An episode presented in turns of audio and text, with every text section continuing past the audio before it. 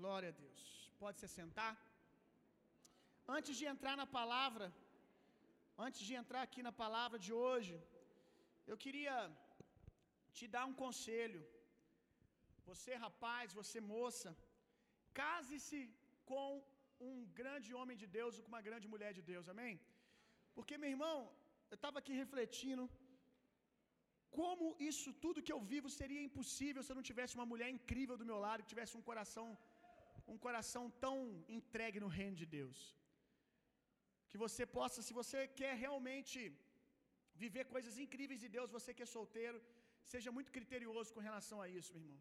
Porque olha, rapaz, o que a minha mulher aguenta, ela falou comigo assim, amor, Deus compra as suas doideiras. Falou comigo aqui hoje. Deus compra as suas doideiras. Agora sim, dá, deixa só dar uma respirada.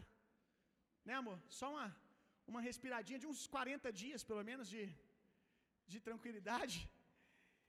Mas que coração incrível. Não teve nada até hoje que eu pensei de doideira e fazer por Jesus, que ela não disse amém. E algumas das loucuras, quando eu fico acovardado, ela até me estimula e fala, amor, ela fala, amor, Deus já falou no teu coração, você vai ficar aprendendo isso por quê? Faça. Deus vai, vai comprar mais uma loucura sua. Que você tenha o privilégio de casar com uma pessoa que tem um coração incrível em Jesus. Amém? Vamos lá, o poder do discipulado. Oh, gente, tem gente que foi esperta que ouviu, eu recebo, aleluia. Nós vamos falar hoje sobre o poder do discipulado. Glória a Deus. O poder do discipulado. Apesar de muita gente aqui que já teve uma experiência com alguma igreja, já ter sido ferida por esse assunto, porque em nome do discipulado você foi abusado por alguém, em nome desse negócio de discipulado você foi escravizado por alguém, em nome de discipulado você teve a sua identidade castrada, a sua identidade pervertida. Em nome de discipulado você carregou pesos que você não deveria ter carregado. Apesar disso tudo, discipulado é bíblico. Apesar disso tudo, não existe a possibilidade de nós sermos uma igreja saudável sem uma cultura de discipulado. Por quê? Porque discipulado não foi inventado pelo pastor tal, pelo apóstolo tal, pelo evangelista tal.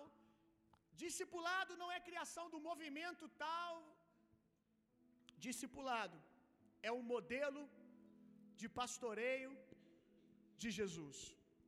O que que é discipulado? Discipulado, resumidamente, é deixar de ser apenas um mero seguidor de Jesus para se tornar um discípulo. E o meio que Jesus faz com que você cresça espiritualmente, para deixar de ser um consumidor no reino de Deus, para ser um provedor, é o discipulado. Jesus usa um irmão mais velho. Jesus usa alguém que já caminhou um pouco mais no Senhor do que você, ou que caminhou a mesma coisa, que não precisa necessariamente ser alguém maior do que você. Precisa ser alguém que tem Jesus em si. Deus usa alguém para despertar, para ativar você, para formar Jesus em você. É muito difícil, muito difícil, talvez até impossível, você alcançar a maturidade da fé sem passar por discipulado.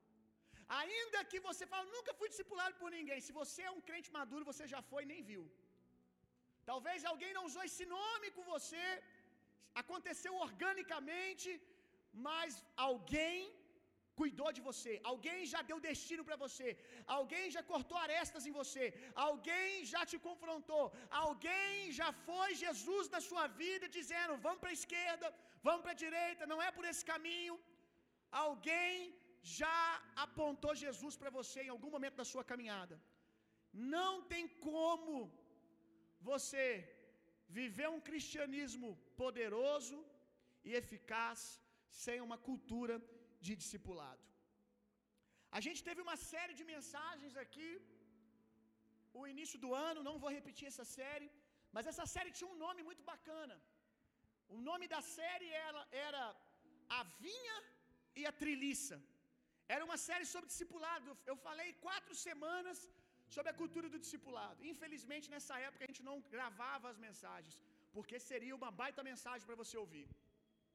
E o nome dessa série de discipulado era Vinha e Triliça. Triliça e Vinha. Por que esse nome? Por que esse nome? Porque tem uma curiosidade na produção de vinha. A vinha precisa de um suporte para que ela cresça saudável, que ela cresça saudável, saudavelmente e alcance a sua maturidade. O que, que é triliça? Vinha, você sabe o que, que é? Vinha é o pé de uva. Mas o que, que é triliça? Triliça é parecido com aquilo que nós brasileiros chamamos de parreira, que é aquela, aquela estrutura de pau, às vezes metálica, de cano, que a gente faz para que a vinha, ou por exemplo o pé de maracujá, que eu acho que é mais ah, próximo da gente, né? Subir, se entrelaçar. E qual é o objetivo daquela estrutura de madeira que você coloca para o pé de maracujá?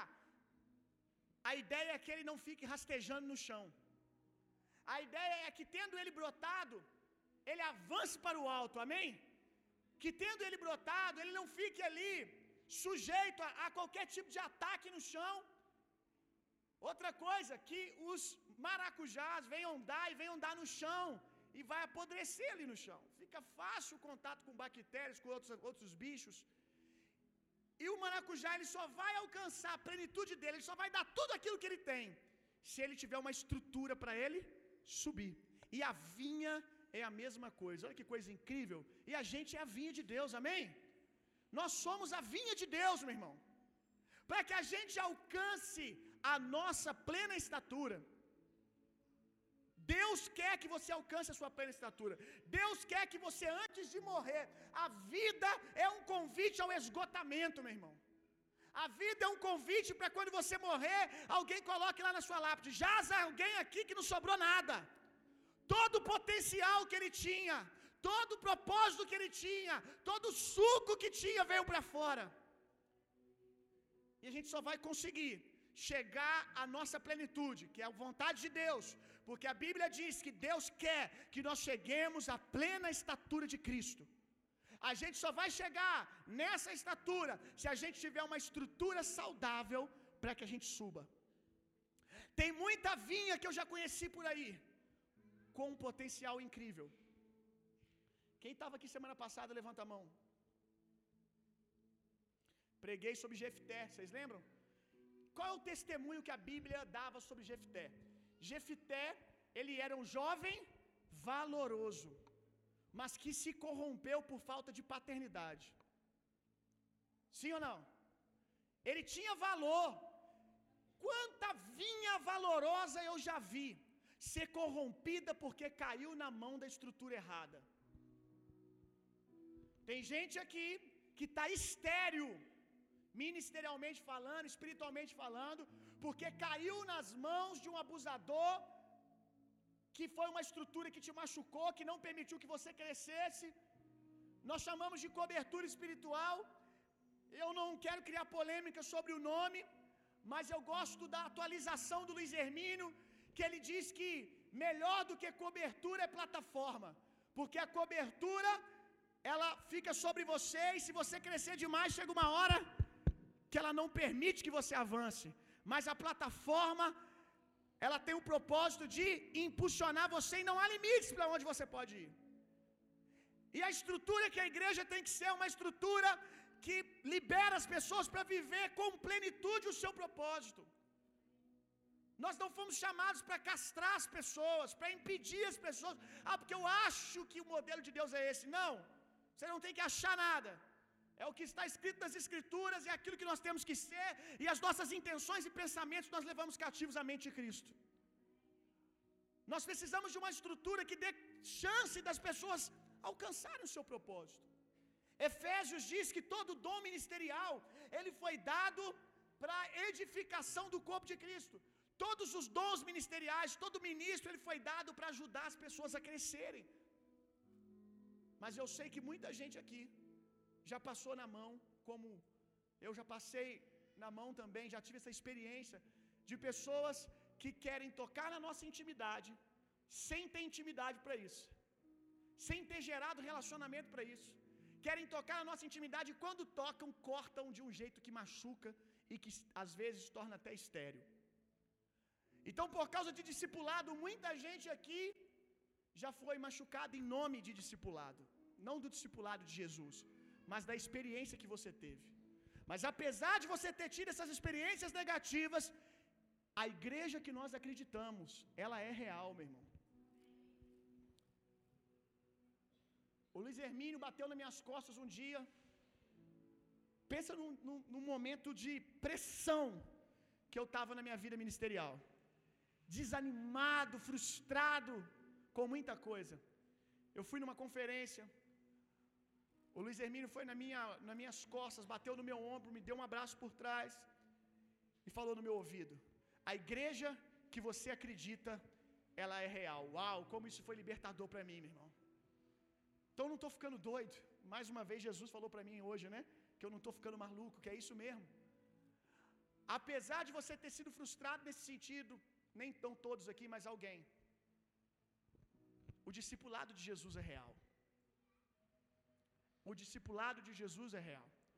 Ainda que numa igreja que preza pra, por ser uma estrutura saudável, ela vai cometer erros também. Porque os discipuladores são homens.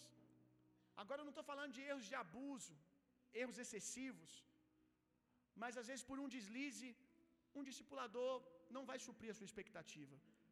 Mas isso também não vai fazer com que discipulado deixe de ser poderoso e necessário para o nosso crescimento. Amém? O que, que é o discipulado? Já falei aqui, mas eu quero falar dois pontos aqui. Eu queria que você, se você quiser anotar do que é discipulado.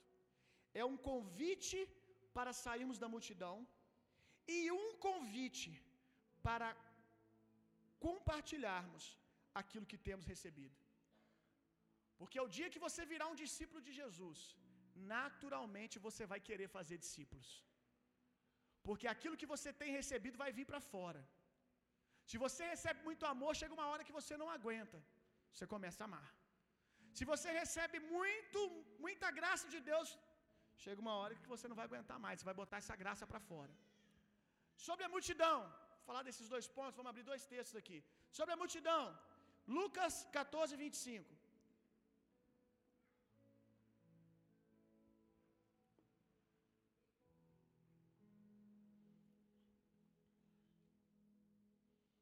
Lucas 14, 25.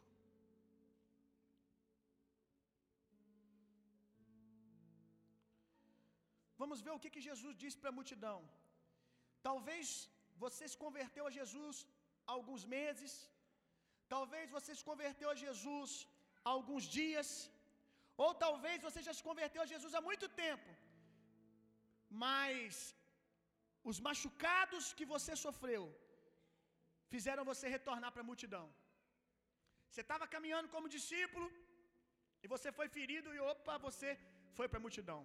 Porque a multidão me permite ouvir Jesus e a voz de Jesus, a gente não consegue ficar sem depois que a gente ouve a primeira vez. A multidão ela te permite ouvir Jesus, ela te permite estar perto do corpo de Jesus, ela te permite desfrutar de muita coisa do ambiente do reino, mas ela te deixa no anonimato. Ela te deixa no anonimato e é muito isso que a gente procura quando a gente é ferido, se esconder. E talvez você foi ferido e você se escondeu de novo, mesmo tendo sido discípulo um dia. Só que na multidão ninguém tem rosto, meu irmão. Você é só mais um. Jesus não te chamou para ser só mais um. Lucas 14, 25. Ora, ia com ele grande multidão, e voltando-se, disse-lhe: Se alguém vier a mim Preste atenção nisso aqui. Jesus ele nunca teve, eu gosto sempre de ser assim, cirúrgico, para não abrir abertura para extremos. Jesus ele não tem um problema com a multidão. Jesus ele ama a multidão. Você vai ver que sempre a multidão está cercando Jesus, ele não manda eles irem embora, e ainda quando ele diz para eles fazerem isso, eles voltam, porque Jesus é irresistível. Jesus não tem um problema com a multidão, desde que a essa altura já não fosse para você ser discípulo. Todo mundo já foi multidão, todo mundo já olhou Jesus de longe. E Jesus não tem problema em curar essas pessoas. Jesus não tem problema em salvar, é, é, é, libertar essas pessoas de opressões malignas. Jesus não tem problema de dar palavras que tiram peso delas. O problema de Jesus é quando você, com relação ao tempo decorrido de proximidade dele, já era para você ter chegado mais perto e se tornado um discípulo, se exposto e você não faz isso. Você continua no nível raso de ser um neném espiritual. Jesus não tem problema com a multidão, Jesus tem problema com aquele que, com relação ao tempo decorrido, já era para ser discípulo e não se deixa se tornar discípulo. Esse é o problema de Jesus. Tem uma multidão seguindo Jesus, Jesus disse, voltando-se a eles, disse: Se alguém vier a mim, Jesus, quando ele disse: Alguém vier a mim a partir de agora, ele vai começar a falar: Eu tenho uma proposta que vocês vivam um nível de discipulado. Eu tenho um outro nível para você. Existem águas mais profundas. E é o que Jesus está dizendo para você aqui hoje. Existem águas mais profundas. Mas você vai ter que sair do anonimato, vai ter que se expor para ser tocado por pessoas, vai ter que ser exposto para congregar, para estar tá perto da igreja. Quando a gente fala assim, ó, vai ter uma atividade, céu aberto, você vem. Quem vem no céu aberto está dizendo: Eu quero ir mais fundo. Você pode continuar o resto da sua vida, apenas como alguém que pegou a sua ficha de membro. E eu não estou aqui dizendo se você vai ser salvo ou não. Acredito que se você se rendeu a Cristo Jesus, isso não vai determinar se você vai ser salvo ou não. Você é salvo no Senhor mas isso vai determinar se você vai viver a plenitude do seu chamado, do seu propósito, e você nunca será plenamente feliz sem viver aquilo que Deus chamou para você. Você pode ficar com a sua ficha assinada e dizer: Eu sou membro da igreja. Glória a Deus, eu fico muito feliz por isso. Mas como eu vou ficar mais feliz e quanto mais ao Senhor, se você começar a dar passos mais fundos. Pastor, mas se eu continuar mergulhando desse jeito, se eu continuar, eu fiz o céu aberto, agora eu vou fazer a escola de voluntário, aí eu vou procurar alguém para me discipular. Se eu for fazer isso, eu vou perder o controle. Mas não é isso que Jesus quer. Não é exatamente isso que Jesus quer.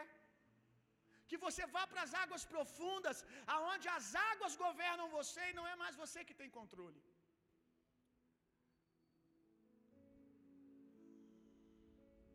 Multidão é apenas um ajuntamento sem rosto, é estar no anonimato, fora da zona de cobrança. A multidão é um exemplo claro que é possível você seguir Jesus sem de fato se tornar um discípulo. Como eu disse, dois motivos para você viver discipulado: primeiro, sair da multidão, e o segundo, compartilhar. Abra sua Bíblia comigo também aí no texto de Mateus capítulo 9. Mateus capítulo 9, verso 37.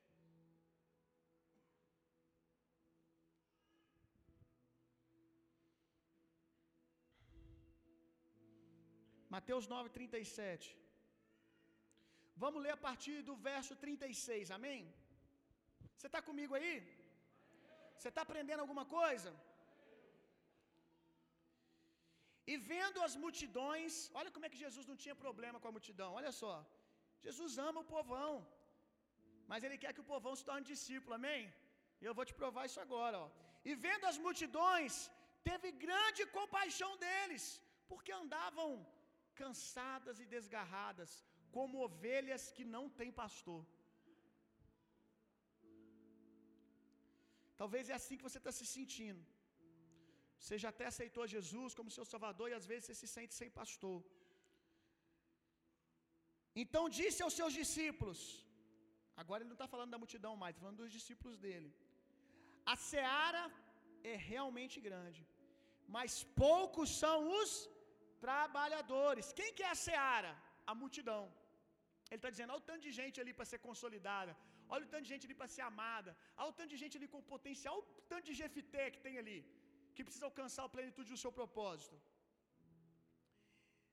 Rogai, pois, ao Senhor da seara, que é Deus, que mande os obreiros. Quem são os obreiros? Os discípulos. Que mande os obreiros para a sua colheita. Agora eu quero falar também para você aqui que já é discípulo. Olha o que Jesus está falando para a gente orar. Ore para que o Senhor da seara mande mais trabalhadores. Essa é a minha oração nos últimos dias. Eu preguei terça-feira retrasada. Deu pau aqui na mesa, ela não gravou, foi uma mensagem muito abençoada. E eu estava falando sobre esse verso que Jesus diz: mande, ore, ore, desculpa, ore para que o Senhor da seara mande mais trabalhadores. Já tem uns 15 dias que eu estou pensando e orando nesse sentido. E essa semana, nós vamos começar uma semana de oração e consagração, para que Deus envie mais trabalhadores. Nós vamos orar, porque multidão a gente está vendo, meu irmão. A multidão está aí, ao ponto da gente não ter condições mais de pôr os outros sentados. Já é o segundo final de semana que uma leva de pessoas fica sentada no chão. Jesus, precisamos de mais 150 cadeiras, amém? Glória a Deus, obrigado, Jesus, já chegou, amém? Mas vai chegar uma hora que não vai caber a cadeira aqui mais. Aí nós vamos começar um culto de manhã. Quando não der de manhã, nós vamos começar uma tarde. E você vai ver que enquanto você tiver a compaixão de Jesus pela multidão, eles vão continuar vindo. Quando você continuar amando pessoas como Jesus ama, eles vão continuar vindo, eles não vão parar. Aí, tem gente que já chega para mim aqui na igreja, pastor do céu, o que, que a gente vai fazer? Pastor, é tanta gente chegando, eu falto dois cultos, eu já me sinto visitante, não conheço ninguém. Que loucura! E olha que coisa linda. Quando eu pedi para levantar a mão, você viu algumas pessoas levantaram a mão, mas não foram tantas pessoas assim, ou seja, as pessoas estão voltando, voltando e voltando e voltando. Elas estão vou mais fundo, vou mais fundo, vou mais fundo. Elas querem mergulhar, elas querem conhecer mais Jesus. Elas querem se tornar discípulas de Jesus. E eu sei que às vezes você fica, meu Deus, como é que a gente vai dar conta disso? Ore para que o Senhor da seara envie mais trabalhadores. Vamos ler o texto. Mateus 9:37. Então disse aos seus discípulos: A seara é realmente grande, mas poucos são os obreiros. Rogai, pois, ao Senhor da seara que ele mande mais obreiros, mais discípulos. Essa palavra aqui no original, mande, no original do grego é a palavra equibalo. É a palavra equibalo. A palavra equibalo, ela significa, vou ler para você exatamente como eu vi no dicionário grego enviar com violência, chutar para fora, a fim de alcançar um alvo. Eu brinquei aqui na terça-feira vou falar de novo. Jesus chuta minha bunda. Me empurra para o meu propósito. Sabe por que, que ele pede para os discípulos orar isso? Porque eu já ensinei aqui que toda oração nossa nos compromete. Quando você ora, Sabe quem é o primeiro que Jesus quer empurrar para fora? Você. Sabe por que eu quero convocar vocês para uma semana orando equibalo? Para que a começar de você, você decida amar pessoas de um outro nível, decida se doar mais, que você decida dizer: Eis-me aqui. Porque você está vendo a urgência, você está vendo o tamanho da seara, você está vendo tudo cresce demandas de pessoas para serem amadas, demandas financeiras, tudo cresce. E ele só diz para nós orarmos equibalo. Ore para que ele empurre, para que ele envie com violência aqueles que precisam alcançar o alvo. A partir de hoje, nós vamos começar essa semana de oração. Você vai orar todos os dias. Ao acordar, pode orar de três em três horas, fazer turno de oração, e você vai orar, Senhor, envia mais trabalhadores, envia mais trabalhadores, você vai se ver orando, orando assim: eis-me aqui. Você não vai conseguir ficar só mandando os outros. Você vai começar, eis-me aqui, eis-me aqui. E você vai começar a falar para ele as suas áreas de limitações. Eu tenho vergonha, eu tenho dificuldade disso, eu tenho dificuldade daquilo. E enquanto você vai falando, ele vai trazer graça sobre você para romper com as suas limitações. Eu quero que ele te empurre para a sua universidade. Eu quero que ele te empurre para os seus vizinhos. Eu quero que ele te empurre para os seus parentes. E eu sei que você tem limitações que às vezes te impedem de falar o quanto Jesus ama essas pessoas. Eu falei na última terça-feira que muitos de vocês, quando entraram na universidade, o desejo de vocês era curar os enfermos, era entregar a palavra de conhecimento para todo mundo. Não estou dizendo que todos não fazem, mas será que você faz com a mesma intensidade, com o mesmo clamor que você estava nos primeiros dias ali? Talvez no seu trabalho eu vou chegar naquela empresa e eu vou falar de Jesus, eu vou pregar o Evangelho. Já tem uns 20 dias que eu tenho falado aqui, a gente precisa voltar para o Evangelho simples do. Você conhece Jesus? Você sabia que Jesus ama você? Desde o dia que eu preguei aqui balo aqui, na terça retrasada, eu já estou colhendo testemunhos. Pessoas voltaram a fazer aquilo que fizeram um dia. Voltaram a sair da sua posição de conforto. Chegar no ponto de ônibus, cutucar alguém e dizer: Alguém já te falou que Jesus te ama hoje? Ah, pastor, isso é muito pouco. Pois não era. Pois não era para você. Agora, quem sabe, a quantidade de conhecimento que você tem recebido tem limitado você. E eu já ensinei aqui também que todo conhecimento que você recebe, todo conhecimento que você recebe que não traz redenção não vale de nada. Para Deus você continua sendo ignorante. Porque Provérbios diz que o, o, o sábio, ele ganha almas. Sabedoria é levar pessoas a Deus. Então, se o seu conhecimento te impede de fluir, ou impede que outros alcancem Jesus, pelas suas muitas palavras e complicações, você precisa voltar para o Evangelho da sabedoria. E voltar a dizer para as pessoas: alguém já te falou que Jesus te ama? Eu falei aqui que quando eu me converti, eu tinha um apelido. Meu apelido era Jesus te ama, meu irmão. Porque eu ficava falando Jesus te ama para todo mundo. Porque eu tinha limitações para começar uma conversa. Eu não sabia como chegar para alguém. Eu achava difícil chegar e perguntar: alguém já te falou de Jesus? Eu achava constrangedor, eu arrumei um jeito de me ligar às pessoas. E eu chegava para elas e falava: Jesus te ama. Eu chegava para o trocador, ele trocava meu dinheiro, não era obrigado, não. Obrigado não existia no meu vocabulário. Era Jesus te ama. E quantas vezes eu falava isso, a pessoa ama nada. Aí, opa, a oportunidade. Ou então a pessoa ama mesmo. E eu preciso me aproximar mais desse Deus.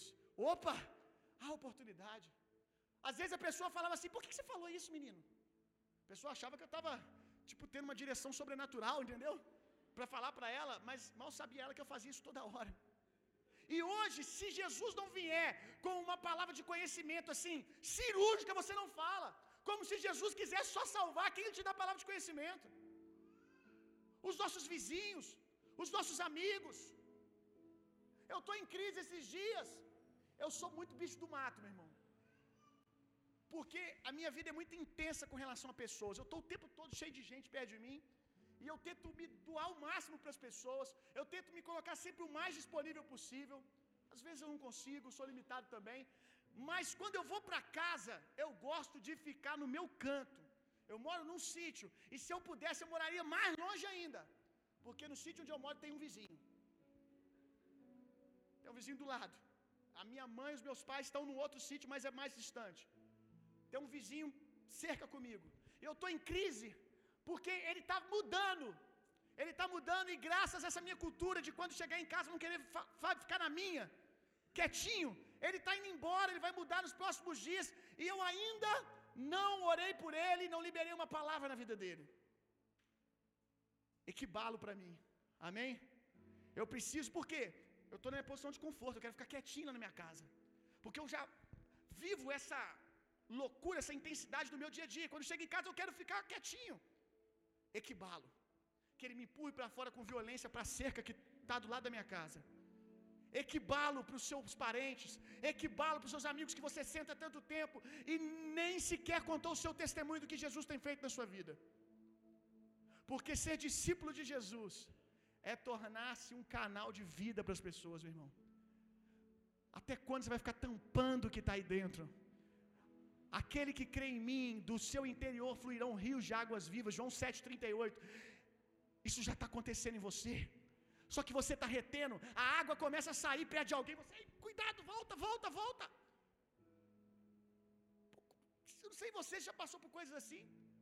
Às vezes você está falando com alguém, de repente, você solta uma coisa e você vê a oportunidade para abençoar aquela pessoa. Você vê que a presença que está em você criou um ambiente. Aí você, ah, é coisa da minha cabeça. Quantos estão entendendo o que eu estou dizendo? É coisa da minha cabeça. Você começa a botar água para dentro de novo. Não, é coisa da minha cabeça. Jesus não quer que eu fale para ele, não. Jesus não quer que eu dou meu testemunho, não. Isso aí foi coincidência. E a gente sai tentando botar água para dentro de volta. Mas em nome de Jesus, equibalo. Eu oro equibalo, eu oro para que Deus te empurre com violência. Você não vai conseguir mais ficar esse ano nessa igreja na sua posição de conforto. Cada membro dessa igreja vai se tornar um evangelista, vai se tornar um pregador do evangelho, um discípulo de Jesus, que vai alcançar dezenas e dezenas de pessoas no seu dia a dia. Aleluia.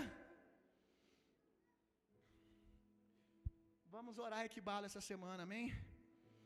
Em nome de Jesus. Nós vamos até a ceia e eu queria propor uma semana também de jejum. Jejum para quê? Porque nós temos fome de Deus. Jejum porque nós estamos com fome de Deus. Nós vamos parar de comer o pão físico para dizer: Deus, nós queremos o pão espiritual. Não sei que tipo de jejum você vai fazer. Talvez você vai se abster por seis horas do dia, doze, vinte e quatro come, vinte e quatro não come, mas eu quero jejum de comida, meu irmão. Vem que esse jejum Nutella de televisão não. Se quiser fazer Nutella, aprende isso aqui, ó. Nutella é sobremesa. Se você quiser fazer o de televisão, você pode fazer também. Mas não deixe fazer um jejum de comida, de se abster de alimento. Um período do seu dia, ou um dia sim, um dia não. Nos chamando a atenção para equibalo. Equibalo. Você acha que a nossa igreja está crescendo? Você acha? Já viu a multidão que está lá fora? Você já viu a multidão que está lá fora com fome? Você acha que a gente já construiu muita casa? Ah, pastor, mas ninguém. O pessoal às vezes não constrói nenhum. Nada menos que o céu. O padrão nosso não é o que a gente está vendo ao nosso redor. O padrão nosso é o céu. Tem muito mais, meu irmão. Glória a Deus. Por quê? Por quê? Vamos aceitar viver discipulado. Porque Deus nos fez para viver em comunidade. E mais algumas coisinhas. Anota as referências aí. Porque é uma ordenança. Mateus 28, 19 a 20.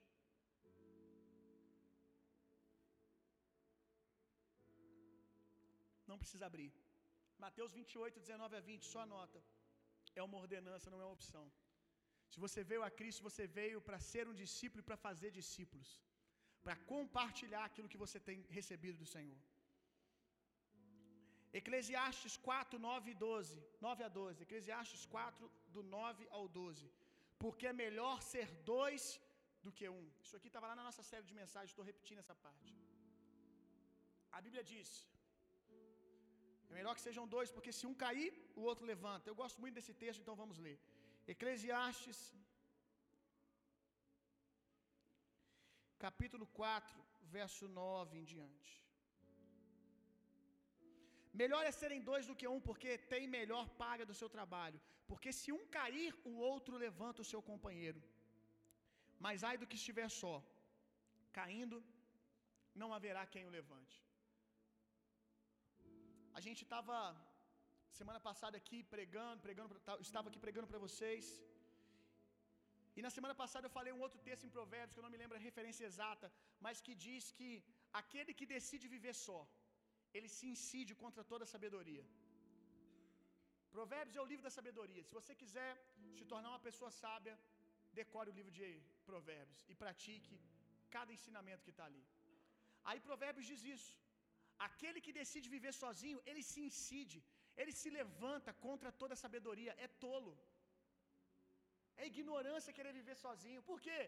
Porque no dia que você precisa, você não tem ninguém. Como é bom viver em família, viver em comunidade, se deixar ser tocado por pessoas, tocar pessoas. Porque assim vencemos os nossos inimigos. Deuteronômio 32, 20. porque assim vencemos os nossos inimigos. Lá diz que um persegue em mil, dois perseguem dez mil. Nossa, eu acho, eu acho esse versículo com um valor espiritual tão poderoso. Ele está dizendo que um homem pode perseguir mil, mas dois, olha que matemática. Dois era para perseguir dois mil, né? Mas, pois bem, o texto diz que dois podem perseguir dez mil. Muitas batalhas que você está lutando, que você está quase perdendo, está cansado, desanimado, é porque você está decidindo lutar essas batalhas sozinhos, sozinho. Tem batalhas que você só pode vencer com mais um ao seu lado. Quando você decidir, meu irmão, deixar que pessoas se aproximem de você, quem sabe um discipulador, ainda que não receba esse nome, mas alguém que conhece Jesus e pode te ajudar na sua caminhada. Tem vários voluntários aqui para isso. Pastores aqui dessa casa, eu estou à disposição para isso, para te ajudar. Quantos aqui já me relataram, pastor? O meu casamento está acabando. Chegou aqui na igreja com o casamento acabando. Hoje está comemorando um casamento maravilhoso e poderoso.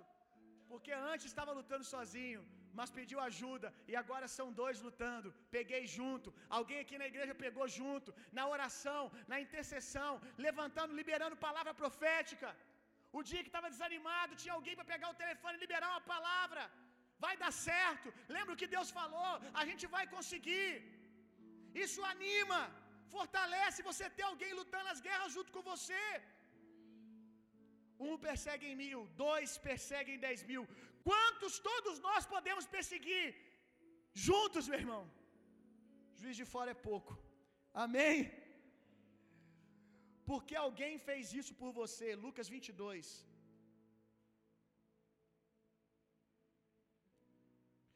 Lucas 22, verso 32.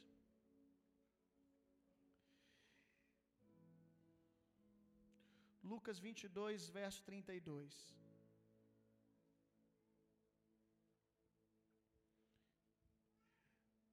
Vamos ler o verso 31 e 32. Disse-lhe também o Senhor a Simão, Pedro: Eis que Satanás vos pediu para vos cirandar como trigo, para ceifar você. O diabo pediu a sua vida, Pedro, mas eu roguei por ti para que a tua fé não desfaleça. Olha o poder da intercessão. Olha aqui, dois ao invés de um. Como é importante você ter alguém para se levantar de vez em quando por você e falar assim: Eu estou orando por você. O diabo não vai tocar na sua vida, não, porque eu estou cobrindo você de oração. Eu estou junto com você. Mas eu roguei por ti para que a tua fé não desfaleça. E tu, quando te converteres, confirma os seus irmãos. O que, que Jesus está ensinando para Pedro? Aquilo que eu fiz com você, será que você pode fazer com alguém? Quando o diabo quis estragar você, quando o diabo quis tocar em você, eu orei por você. Será que você pode fazer o mesmo que eu fiz? Eu te confirmei, eu te protegi. Você fazer pelos seus irmãos? Você está fazendo isso por alguém, meu irmão? Responda para si mesmo. Você está confirmando alguém no Senhor, você está ajudando alguém, você está ajudando alguém a conhecer mais Jesus, você está ajudando alguém que, que começou a caminhar com Jesus nas dúvidas, nas lutas que ele tem passado. Será que você tem tido tempo para isso? Confirma os teus irmãos, aquilo que recebeste, dê a outros. Discipulado é isso, meu irmão. Se Deus me amou, eu vou amar pessoas, eu vou cuidar de pessoas. Não há nada mais importante que amar pessoas, meu irmão. O Andrei até colocou lá no no banner de divulgação do, da nossa reunião de empreendedores desse mês, uma frase que eu falei: o nosso maior negócio é investir em pessoas. Nós não temos outra coisa mais importante que essa, meu irmão. Amar e cuidar de pessoas. Coloca aí, discipulado é um convite para a mesa. E eu vou te mostrar o quanto que a mesa é poderosa.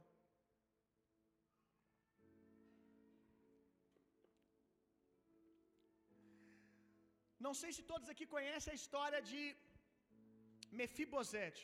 Quem aqui já ouviu falar da história de Mefibosete? Muito bom, muitas pessoas. Vocês estão lendo Bíblia, parabéns. Aqueles que não conhecem, vão conhecer hoje. Mefibosete, ele era neto de Saul. E quando a família de Saul foi cercada, Mefibosete, ele era um nenenzinho. Quando a família de Saul foi cercada e todos foram sendo mortos, Mefibosete era apenas um bebezinho. A ama dele, a babá dele, pegou ele e correu com ele para tentar livrá-lo, mas ela caiu. E quando houve esse acidente, Mefibosete ele ficou com problemas nas pernas, com as pernas tortas, com as pernas mirradas, quebradas. E naquela época não tinha acesso que nós temos hoje à, saúde para resolvermos esse tipo de coisa. Mefibosete ficou por causa desse acidente. Ele ficou aleijado. E Mefibosete cresceu numa terra distante, escondido, chamada Lodebar. E um dia Davi, que era um homem de honra, Davi tinha feito uma promessa para o pai de Mefibosete que ele sempre estenderia, que ele sempre teria uma aliança com a casa de seu pai. E um dia Davi, ele na mesa, ele pensou: será que há alguém da casa de Saul para que eu ainda estenda graça, para que eu ainda favoreça? E alguém falou: Olha, tem sim. Ele tem um neto, Mefibosete. Ele mandou chamar Mefibosete. E ele disse para Mefibosete aquilo que Cristo Jesus disse para nós um dia: Mefibosete, eu, como rei de Israel, digo para você que a partir de hoje, sempre haverá um lugar para você na minha mesa. Mandou que Mefibosete se assentasse na mesa do rei, que era um lugar para poucos, como nós. Todos nós éramos Mefibosetes. Todos nós éramos homens aleijados, doentes. E o favor de Cristo se estendeu a nós, a graça de Deus se estendeu a nós e nos trouxe para a mesa. E uma coisa que eu sempre digo quando eu falo de Mefibosete é que ele era aleijado até o dia que ele sentou na mesa do rei.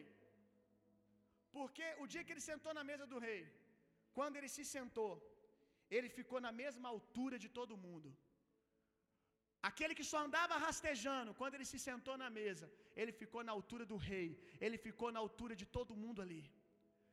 A mesa encobriu a deficiência dele, a mesa encobriu aquilo que naqueles dias era motivo de vergonha para ele. E isso é o poder da mesa, meu irmão, é o poder dos relacionamentos. A mesa é um lugar de inclusão. Aleluia.